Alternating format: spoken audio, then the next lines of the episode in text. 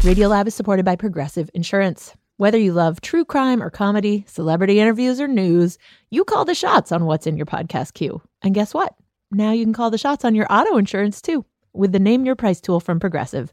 It works just the way it sounds. You tell Progressive how much you want to pay for car insurance, and they'll show you coverage options that fit your budget. Get your quote today at progressive.com to join the over 28 million drivers who trust Progressive. Progressive Casualty Insurance Company and affiliates. Price and coverage match limited by state law. Radiolab is supported by the John Templeton Foundation, funding research and catalyzing conversations that inspire people with awe and wonder. Learn about the researchers making the latest discoveries in the science of well being, complexity, forgiveness, and free will at templeton.org slash podcast.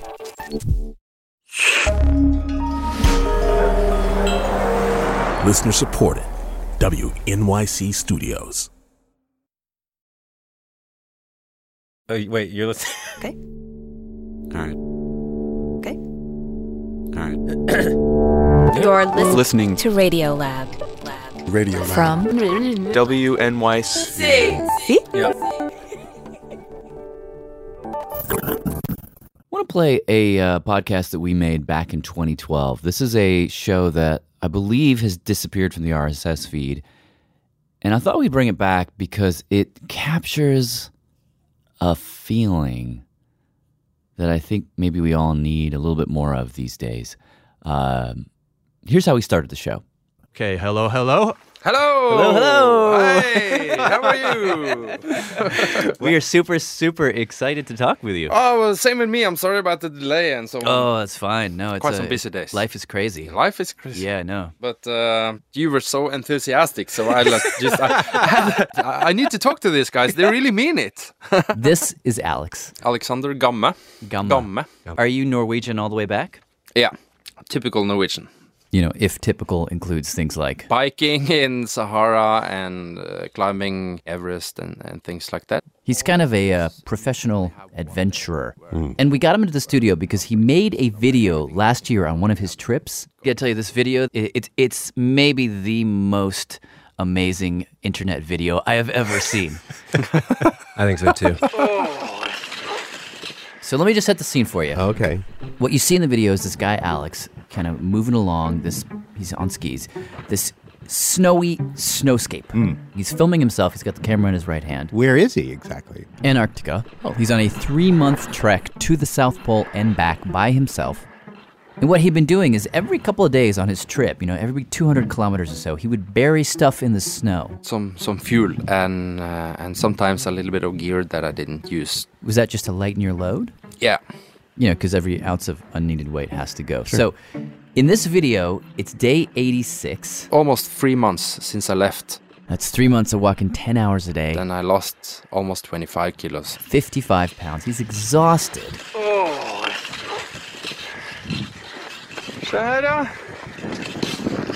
He's come upon his last cache.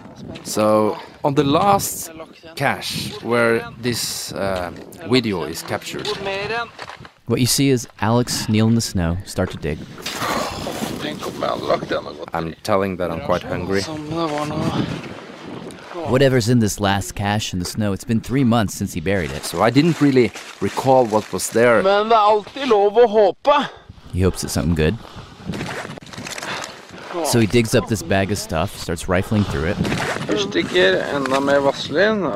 Some Vaseline, some zinc ointment, It's just a mess. nothing. It's it's pretty much all trash.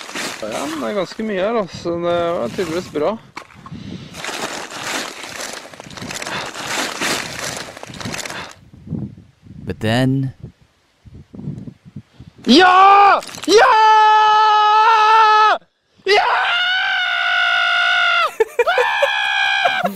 What? what is it? he holds up a double pack of cheese doodles. then he throws it up in the air. Yeah! And then this is this is my favorite part. He just freezes. And he's staring off into the distance, almost like, did that happen?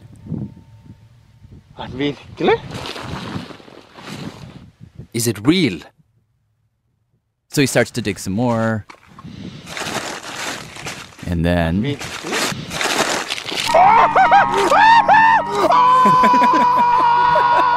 What was it this time? Huge chocolate bar. It's milk chocolate. And then it's just like he finds some Mentos. I find more and more and more.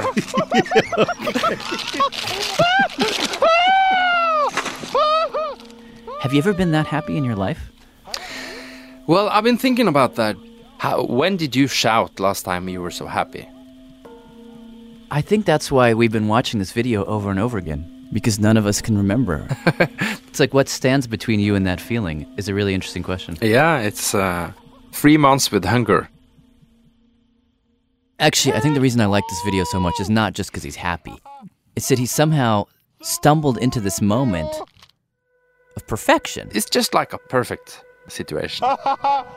by being so tired and so hungry and finding such a stash of candy that he had forgotten that he left. he created a moment of just absolute complete bliss.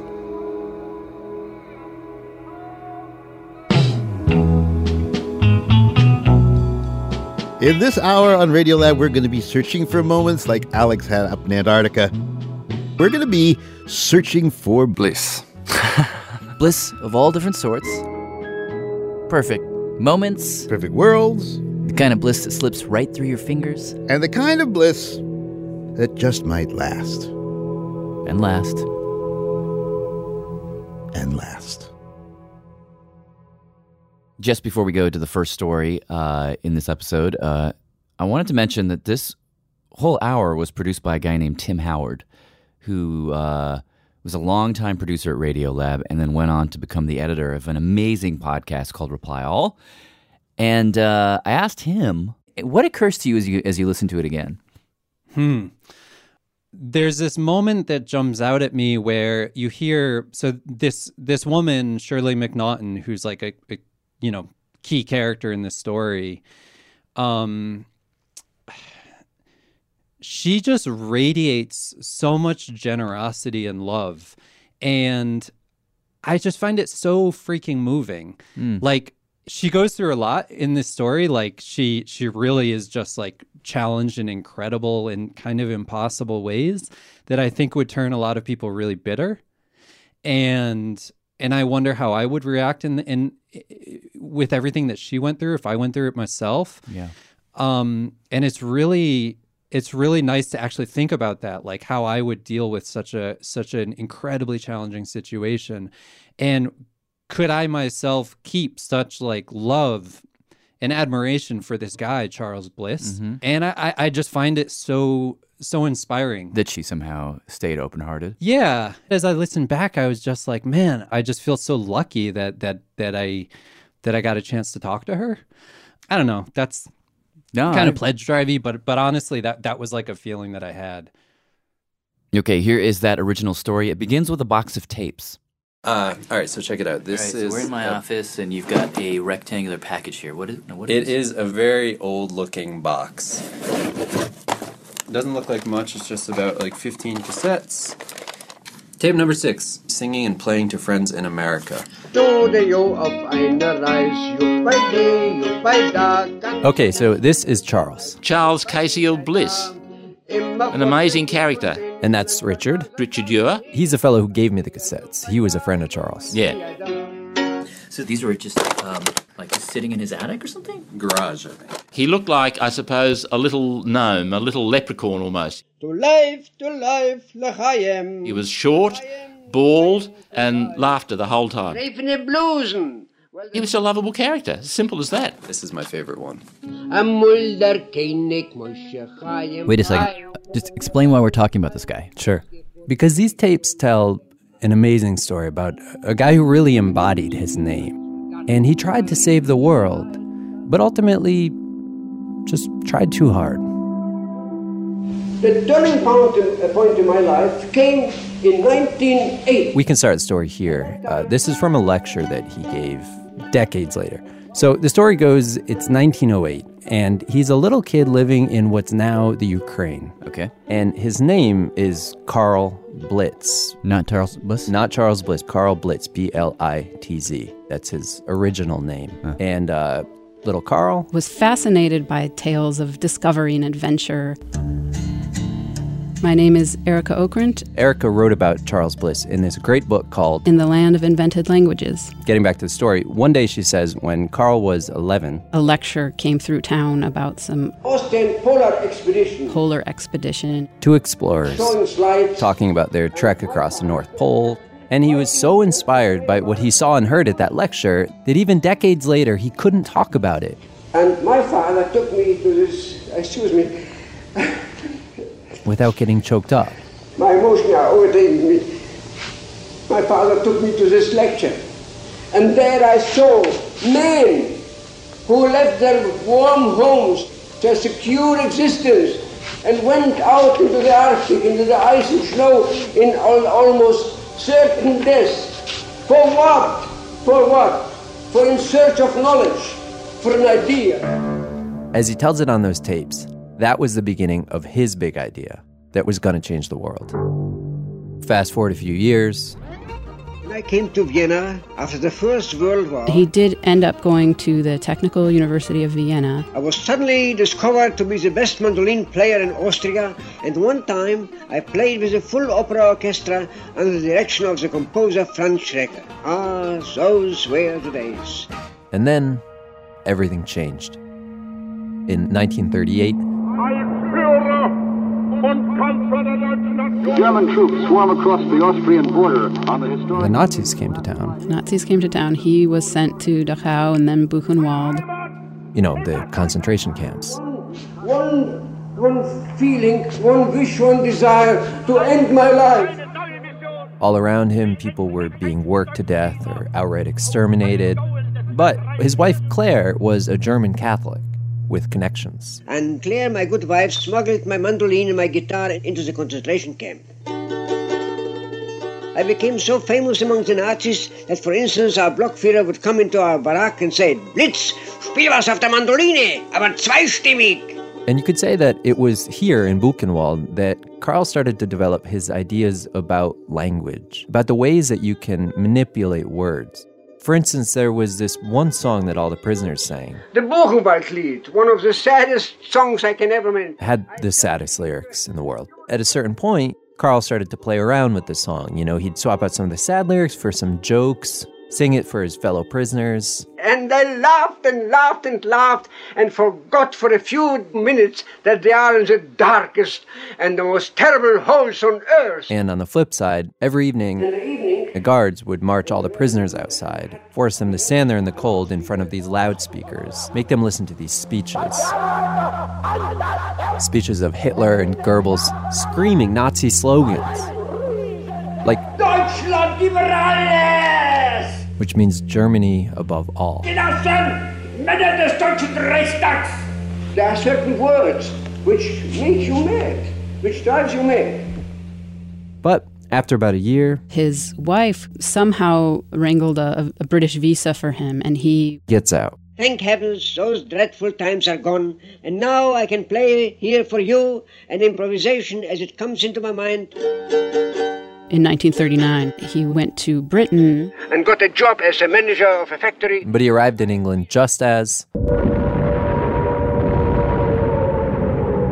the Blitz begins. The Germans start to bomb every major city in England. The noise that you hear at the moment is the sound of the air raid siren. And every time he'd introduce himself to somebody new, they'd, they'd shudder. That can't be your name. Yeah. Because of like Blitzkrieg, it had uh, that association. yes You can't go around here in Great Britain with a name like Blitz. And so I changed from the warlike Blitz to the peaceful Bliss. That was how he became Charles Bliss. bliss has all the right associations so he went forward with the feeling of, of that he was now bliss and would bring happiness to the world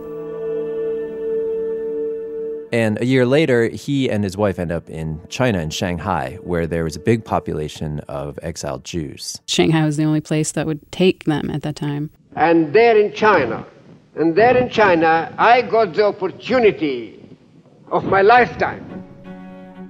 And now we come to his big idea. I realized what I did not know that the Chinese have a different way of writing. He became enraptured by the Chinese writing that he saw. The Chinese use symbols, and each symbol is a word. And he writes about having this epiphany when he saw the Chinese symbol for man. He saw that the Chinese written form of man sort of looks like a man. It looks like a stick figure man, and it means man. He doesn't even know what the Chinese word for man is. He doesn't know how to say man, but that doesn't matter. He is skipping the word and going directly into the meaning. So here was a way of getting beyond language. You could think the word in any language if you see it in the symbol. And that was a revelation. Why? Well, I mean, think back to the concentration camps when they were outside in front of those loudspeakers listening to Hitler's saying stuff like Deutschland über alles, you know, Germany above all. That phrase, mm-hmm. Charles knew that it actually predated the Nazis. That was coined a hundred years earlier in 1848. And originally it was meant as a rallying cry to bring together all of these separate principalities. The kingdom of Bavaria, the kingdom of Saxonia, the kingdom that spoke German, but these were not one country. So when they said Deutschland über alles, it meant unification. Unified Germany. The nation above the states. Oh, so it wasn't necessarily an aggressive thing. No. But, but Hitler turned this around. Hitler changed the meaning. Instead of the nation above all states, he changed it to the nation everything about all the countries of the world above all other nations. Oh. So you see what happened. This phrase that started meaning one thing, unification. Yeah, became the opposite. Yeah. This is what the Nazis did. False words. Lies. They would bend words to obscure the truth of what they were doing. Extermination, they'd call it solution. By doing that, as he saw it, they were able to convince good, sane people, his neighbors, to go along with the genocide. And I realized that something must be done to make language more truer to nature. Words were the problem. Words made people do cruel things to each other. They tear our society apart. Words were dangerous instruments. They cause violence, they cause wars. So when he saw the Chinese symbol for man, he thought, this might be the answer. And the idea came up to me that I would should uh, invent symbols like the Chinese symbols, but even clearer, which are so simple and pictorial that even children can read them. If he could sit down and work it out, he would look at the symbol and know what it meant instantly, regardless of what language you spoke. You wouldn't even need words, which he felt could be manipulated. You could just have the symbol and get straight to the, the truth of the matter. And the way he saw it, right off the bat, you'd have all of these benefits. Frenchmen and Finns, Englishmen and Estonians. Language barriers would be out the window. Everything from traffic accidents to health problems could be avoided, he thought. If his symbol system would just be adopted. He had this vision that high level political and commercial negotiations would be done in symbols. Did he say anything as grand as, like, war wouldn't happen? Constantly. And even, of course, he reckoned Hitler wouldn't have happened, basically, that if the German people had understood with symbols, they wouldn't have copped Goebbels' propaganda. Now, that's a pretty tall order, but it did seem to be what he thought. Everything could be cured by this system. He's the biggest dreamer ever. Yeah. How did he go about doing this? He started working out what the basic lines and shapes would be. He also wanted to make sure you could produce it with a typewriter, so it had to be a limited set of shapes out of which everything could be created. Okay, so he works on it for seven years. Seven years? And he comes up with that. Wow, this, that is a big one. this massive book called Bliss Symbolics Semantography Illogical Writing for an Illogical World. That says it all. Where he explains the logic of his system. For example, here, here's a symbol for sword, which looks exactly like a sword. And then the sword plus a forward arrow means attack. I buy it. And then if you see a symbol for sword and another symbol for sword and they're crossed, that means war. So that's the idea that you take these basic elemental symbols and combine them? Exactly. All right, here's another one. This symbol here is like the top half of a circle. Like a little rainbow, but just one line. That means mind. Mind. It looks like the top of a skull. Ah. Now, if I were to take that symbol for mind and I were to go like this, I were to put inside it the question mark, That means I'm I don't know or I'm doubt.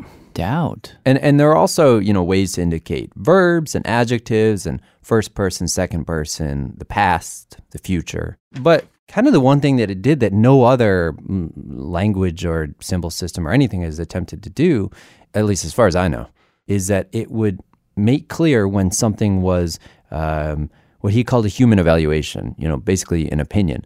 And what you would do is you'd put this little this little V symbol and you put it above the symbol. And why why V? Well, because you know how V is balanced on a point and it's unstable, it wobbles. To him, that represents opinions, human evaluations, anything that comes out of the mind. Hmm. Or take metaphors, If you say something which is a metaphor, metaphor, as he says, you must put up the metaphor sign. to alert the reader do not take this literally. Stop! Metaphor ahead. Not exactly bulletproof, but I can I can see the the thinking there. I, I actually think it's pretty impressive. And Okay, so what happens next? well, after he finishes this, and he and his wife are living in Australia at the time, They spent all their savings on producing this book and sent it out to professors, government officials, heads of state, something like 6,000 people. and they waited for the orders to start rolling in. and um, no response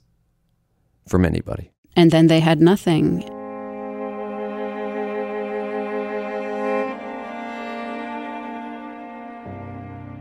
Can't say I didn't see that coming. Yeah. And with great disappointment, Charles went to work as a welder in a factory. At General Motors Holdens, he was working on the production line almost as a robot. And a year later, his wife died.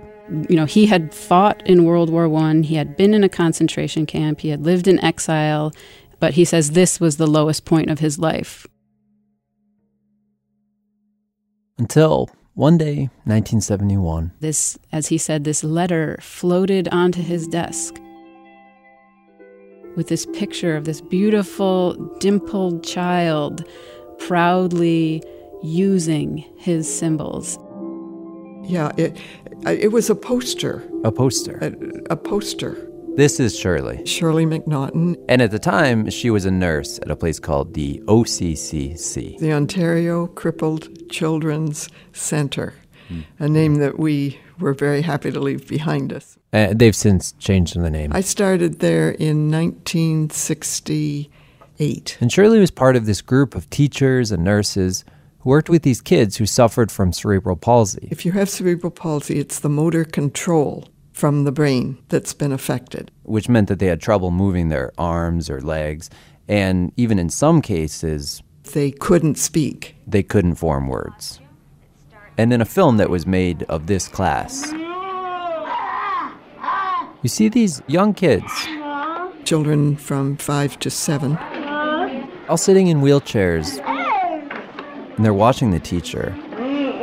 She talks to them, and you hear them try to talk to her, but they can't. These kids had no way to communicate. Couldn't they learn how to read? They could if you knew what they were understanding, and they have no way to communicate that to you.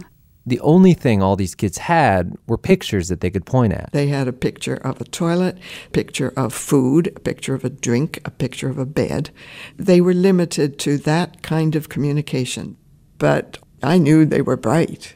But if they couldn't move and they couldn't speak, how, how would you know? My uh, insight on that was the twinkle in their eyes. But she says a lot of doctors and nurses at the time Thought I was crazy. thought there really wasn't much going on inside these kids' heads. You know, they thought I was projecting into the children. What she needed, she said, was a way to get through to them. And So one day she was at the library with a colleague and they come across this dusty old volume that had never been checked out called, you guessed it. The symbolics. And what did you first think when you saw it? Oh boy, I can I get back to the group? How fast can I get back to the group with this? Really? This is exactly what we need. So do you remember what the first symbols were? I think it was I and you. I looked kind of like a standing person. An upright line. Small horizontal line at the base. Yep. Next to it, the number, Number one, which means first person. You is the same symbol, but with a number two for second person. And then they had to have a verb. And it was love.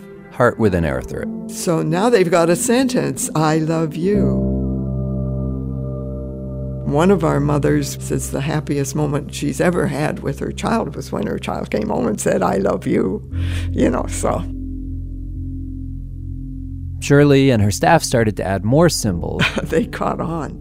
And pretty soon they'd created this giant laminated chart. It had I and you and he, she, we, and they. Then it had mother, father, grandma, grandpa, doctor, nurse, teacher, therapist, postman, fireman, uh, librarian, dentist. Eventually they added adjectives happy, sad, and frustrated. All the verbs you had love and like and hate, want, need, understand. Pretty soon, the kids started to do amazing things with simple combinations. They started to improvise.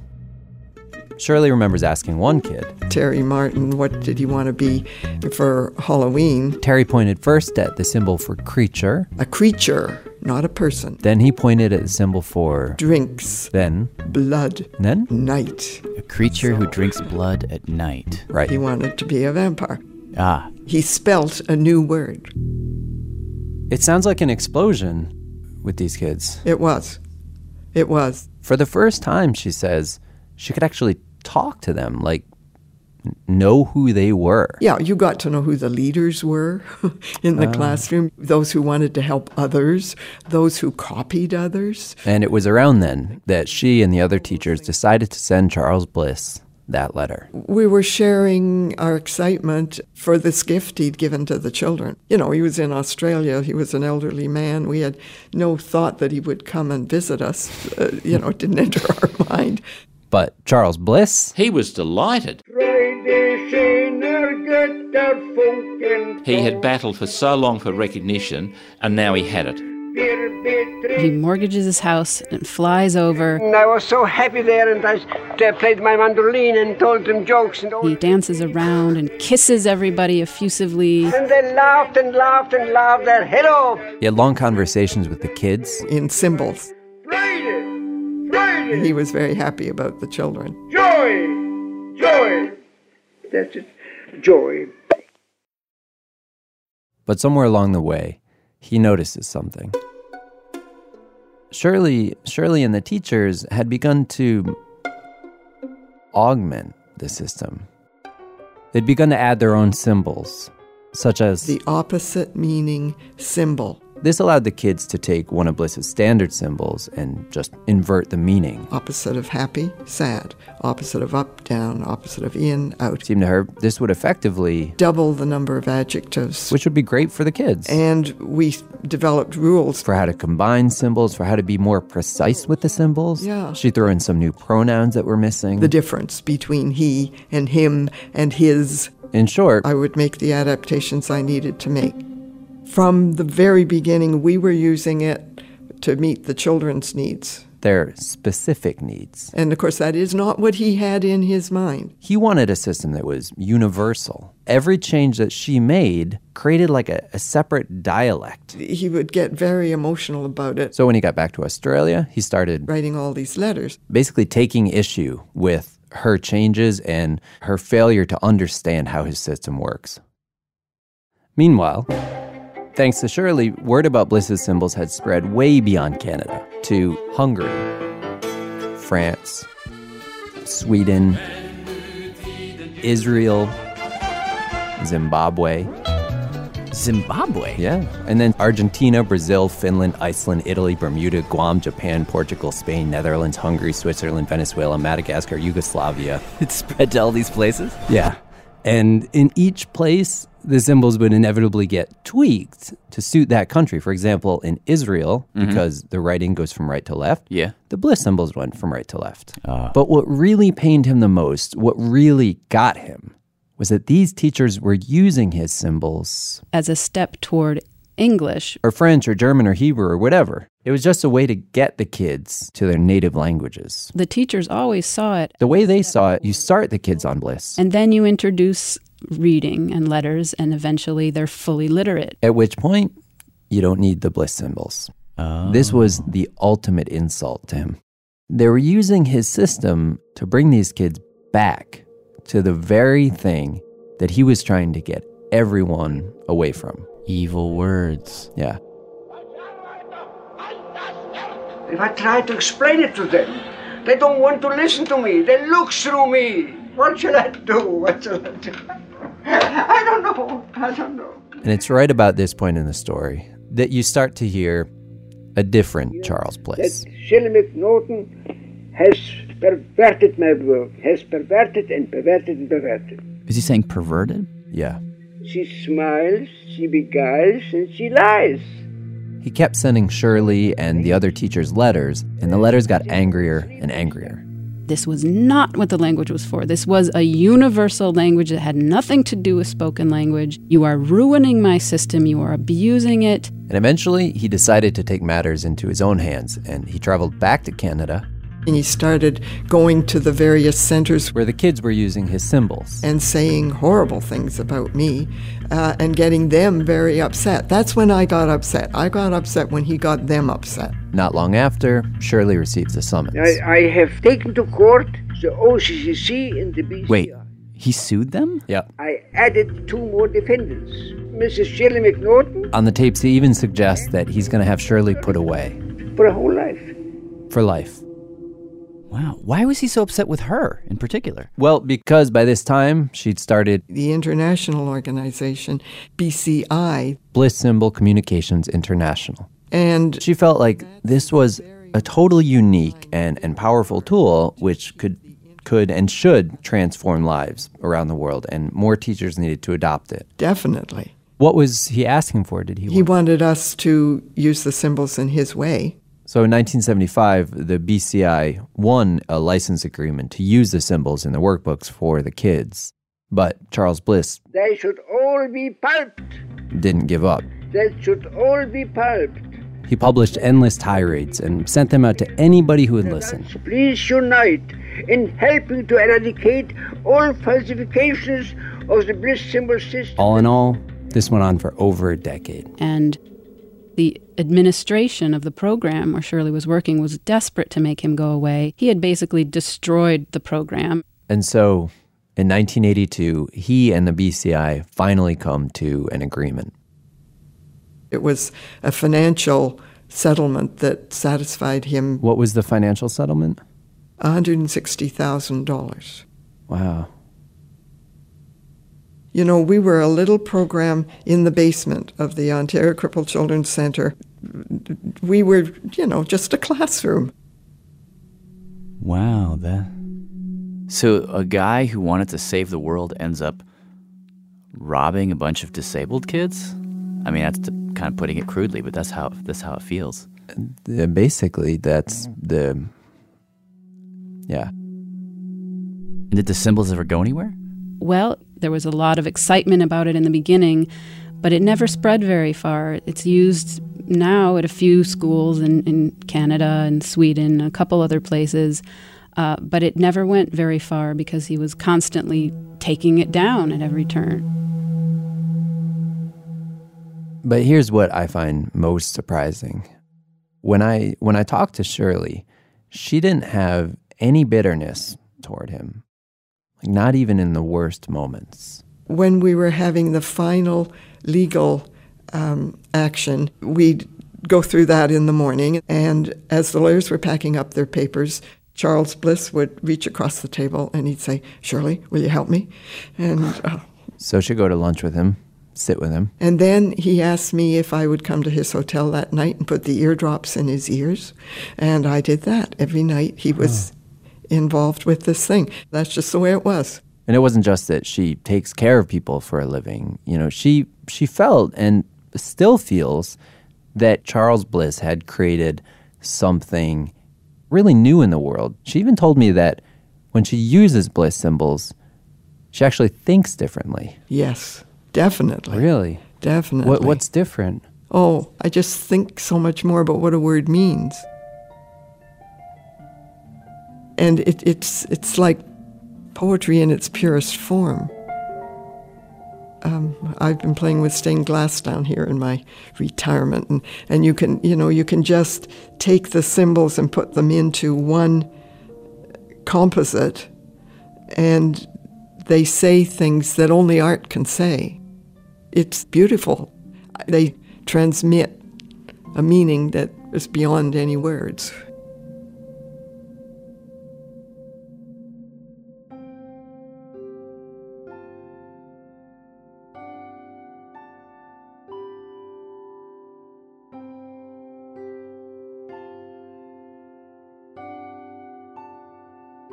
Thanks to producer Tim Howard and Arika Okrent, author of In the Land of Invented Languages. We'll be right back. Bliss is having friends and family you can rely on. My name is Libby Graham, and I am calling from the side of the road in Dallas, Texas, awaiting rescue. This is Ginger, a socially awkward introvert from Cabot, Arkansas.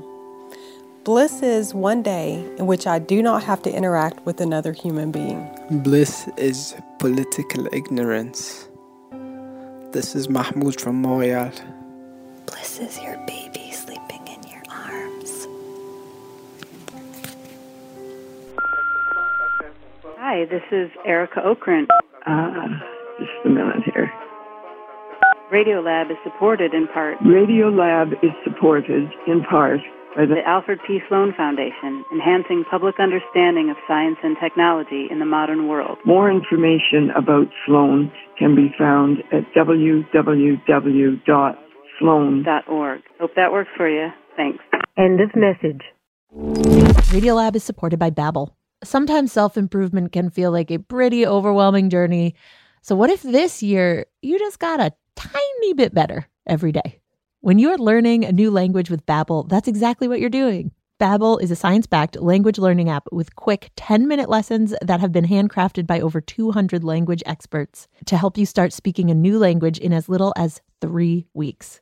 You can learn everything you need to have real-world conversations, café s'il vous plaît, from vocabulary words to culture and more. And if Babbel can help you start speaking a new language in just 3 weeks, imagine what you could do in a few months or a full year. Here is a special limited time deal for Radiolab listeners. Right now, get up to 60% off your Babbel subscription, but only for our listeners at babbel.com slash Radiolab. Get up to 60% off at babbel.com slash Radiolab, spelled B-A-B-B-E-L dot com slash Radiolab. Rules and restrictions may apply. Radiolab is supported by ZBiotics. If you've been looking for some help waking up refreshed after a fun night out, ZBiotics pre alcohol probiotic is here to help. ZBiotics is a genetically engineered probiotic invented by scientists to help tackle rough mornings after drinking. This probiotic is the first drink of the night for a better tomorrow, as it works to break down the byproduct of alcohol, which is responsible for rough mornings after.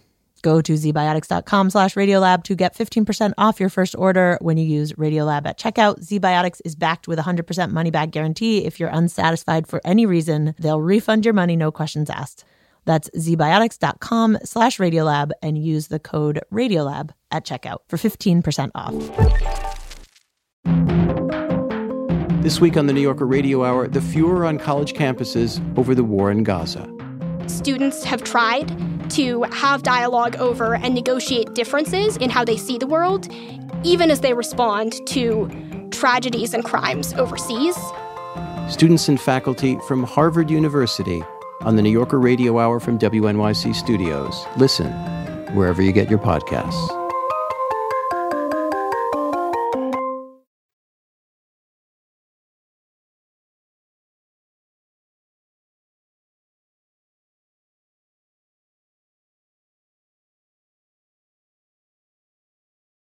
Wait, wait, wait! Don't. Shh, shh, shh, shh. Let me just hit record. Okay, and uh, what were you saying spontaneously a moment ago? hey, I'm Jad Abumrad. I'm Robert Krulwich. This is Radiolab, and today, Bliss. And in our last segment, we met a guy who dreamt of a perfect world where words could never muck things up. Got a little carried away. Yeah, so let's forget about dreams. Forget about them. Now we're going to look for perfection right here in the physical world. Okay, so so so this story And we're going to do it with the perfect person. Latif Nasser. it begins with a with a birthday present. Mm. It's February 9th, 1880, 6 miles outside the tiny town of Jericho, Vermont. And we're on a farm, a family farm, uh, uh, the Bentley family farm, and this scrawny 15-year-old kid named Wilson gets a microscope from his mother. Mm. So it's February and it's Vermont, and so naturally the first thing this kid does is he grabs a handful of snow, picks out a single flake, and he puts it under the microscope. And what he sees is is the most beautiful thing he, he's ever seen. It's, it's ethereal and, and, and perfect. He, he calls them m- masterpieces, as, as if they're these you know, great works of art. He calls them that in his 15 year old diary? Well, looking back, he, he talked about that moment and what he was thinking when he, when he sort of first saw it. Mm. But obviously, you know, within minutes or maybe even seconds, these masterpieces just disappeared without leaving any evidence that they that they ever existed. They just sort of evaporate. Huh. And as he remembers it, he, he sort of decides then and there that he's going to dedicate his whole life to, to documenting these masterpieces. Otherwise, no one will ever know they even existed. He's going to spend his whole life documenting snowflakes? Yeah. It's a Yeah. good life, Jad, and it pays well. right. That's exactly what his father said. His father thought he was, you know, he was just was lazy and didn't want to do the farming chores. oh, I see.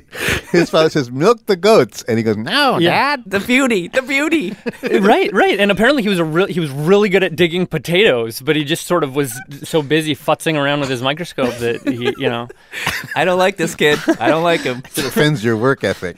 It does. So what happens next? So so he takes his microscope and he, he moves it to this unheated woodshed behind the house, um, and and he starts sketching these snowflakes, right? Hmm. And wh- while he's sketching, he, he can't even breathe because he was worried that his breath would melt his specimen.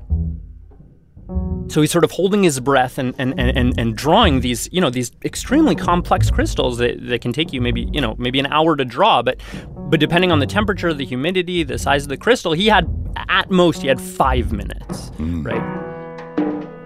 At the end of that, he, he looks at them all and, and he's not satisfied. He just felt like he wasn't doing it justice, you know, what, what he calls these like miracles of beauty. So Bentley persuades his mother, who persuades his father, to buy him a camera. Wait a sec. Wait, wait, wait, wait.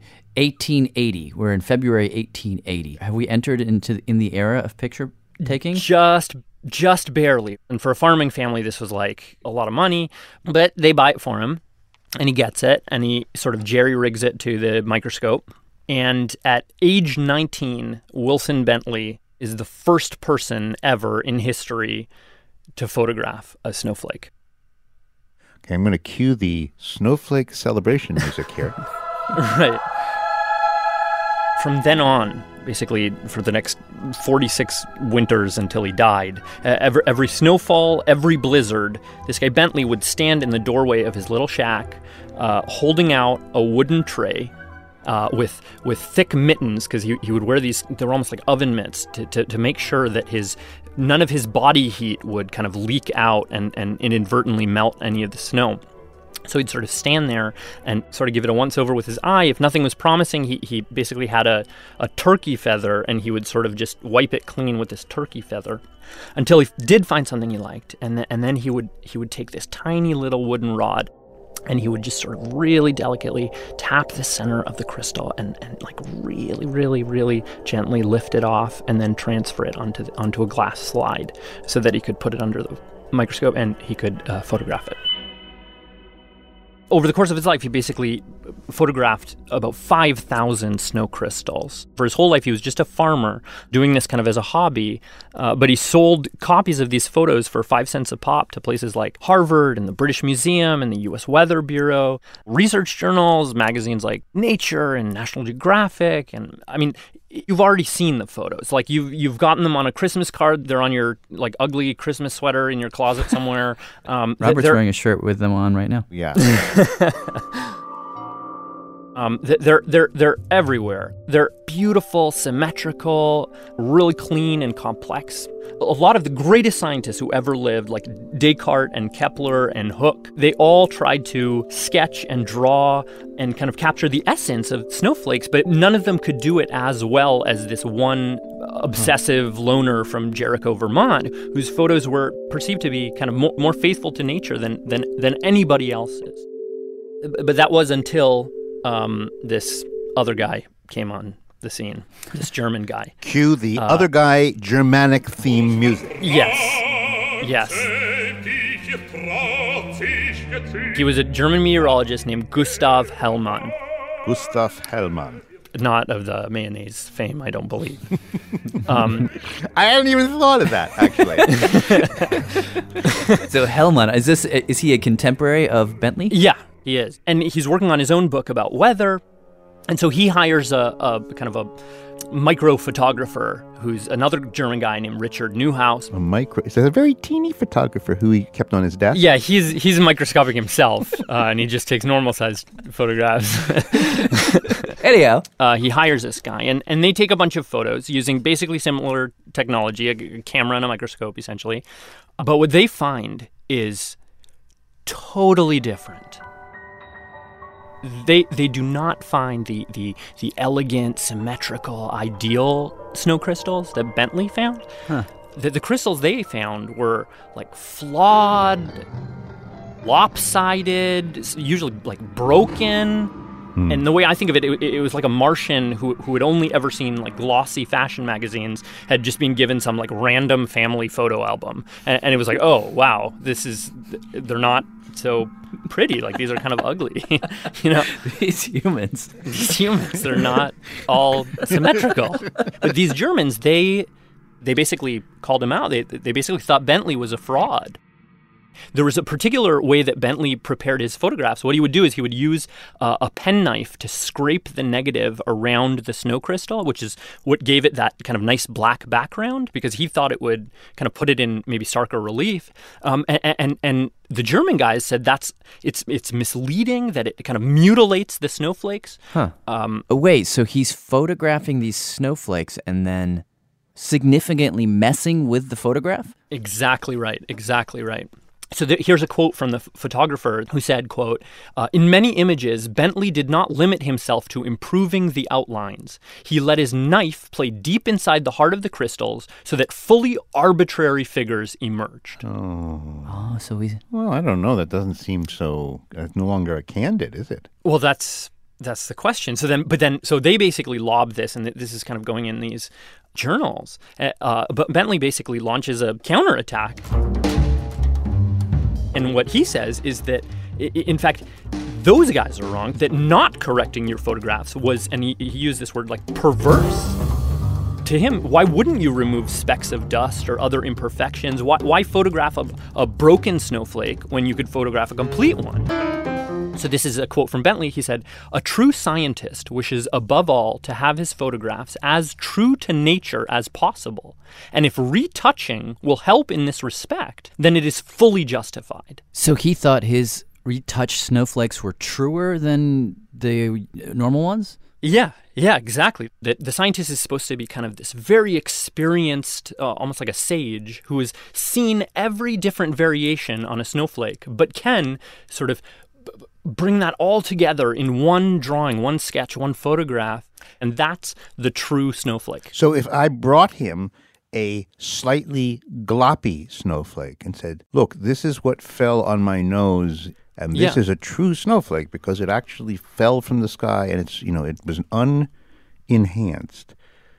Yeah. He would say Oh, that he would say, Robert, you're you're an amateur. Like this is this is not good work. You know, this is an aberration. This is an abnormality. Why would you choose to kind of highlight an abnormality as opposed to kind of this this true ideal snowflake? You know. And does that one exist? I mean, that's the key question for me. Like, does the ideal snowflake exist in nature? You think there are such things as I'm- exquisitely beautiful? I would like to think that there are. Uh, no, so I, I think if, if my facts are, are right, the, the world snowflake expert is actually in, in Pasadena, California. All right. Check, check, check, check, check. In, And- in sunny Southern California? Yeah. Uh, I'm wearing a t shirt. I have sunscreen lathered, and I am going to talk to the World Authority on Snow. How are you? His name is Ken Libbrecht. He's a, a professor of physics at Caltech. He uh, is, in a way, he's like the modern day Wilson Bentley because he takes a ton of, of snowflake pictures. I've taken about 10,000 now.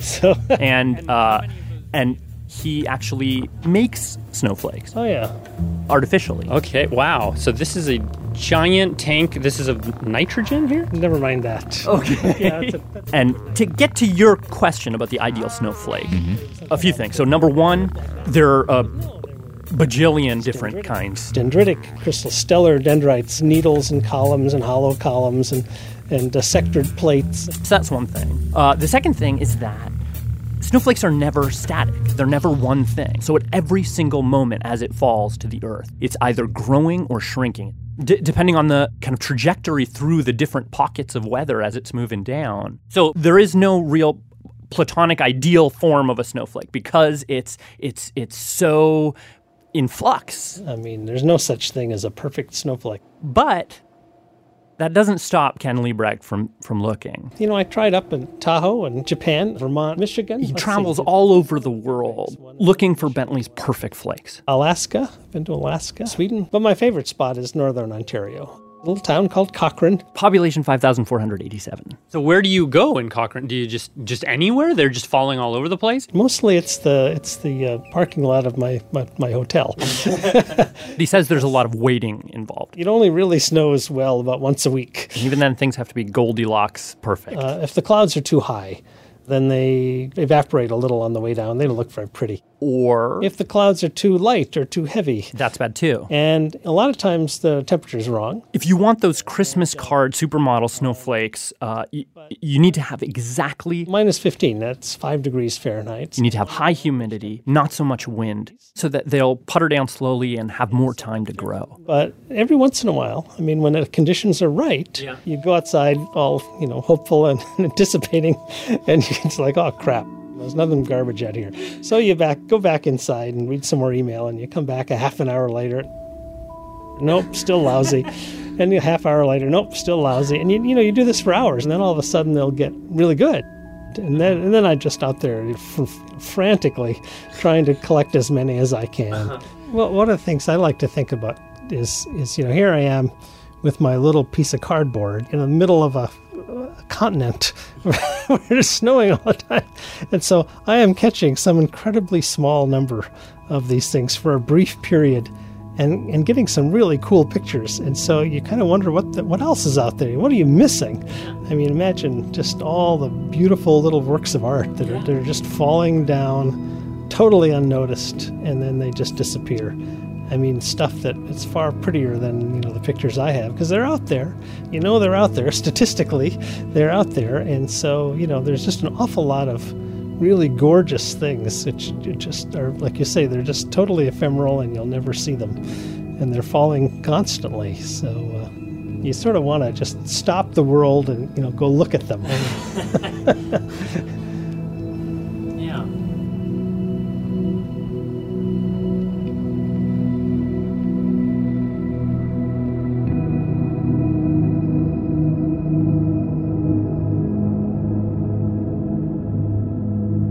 Thanks to Latif Nasser and to Ken Libbrecht, who wrote the book The Secret Life of a Snowflake.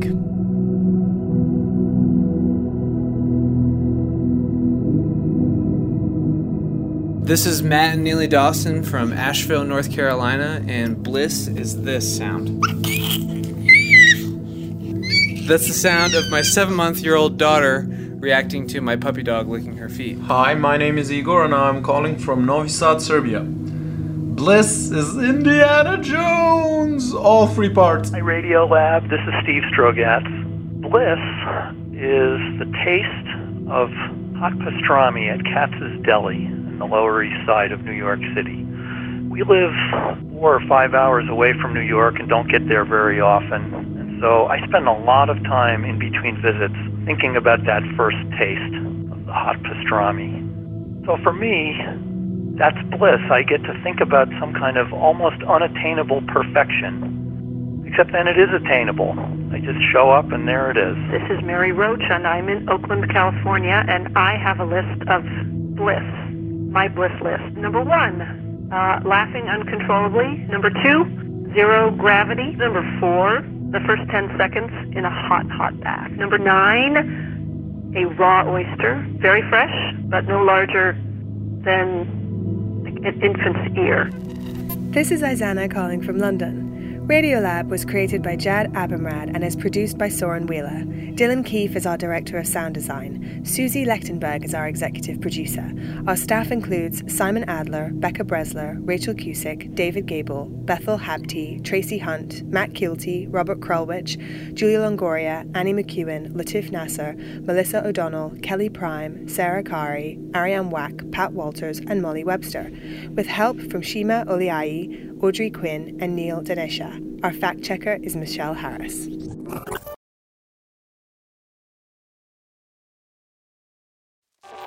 Radiolab is supported by the John Templeton Foundation, funding research and catalyzing conversations that inspire people with awe and wonder.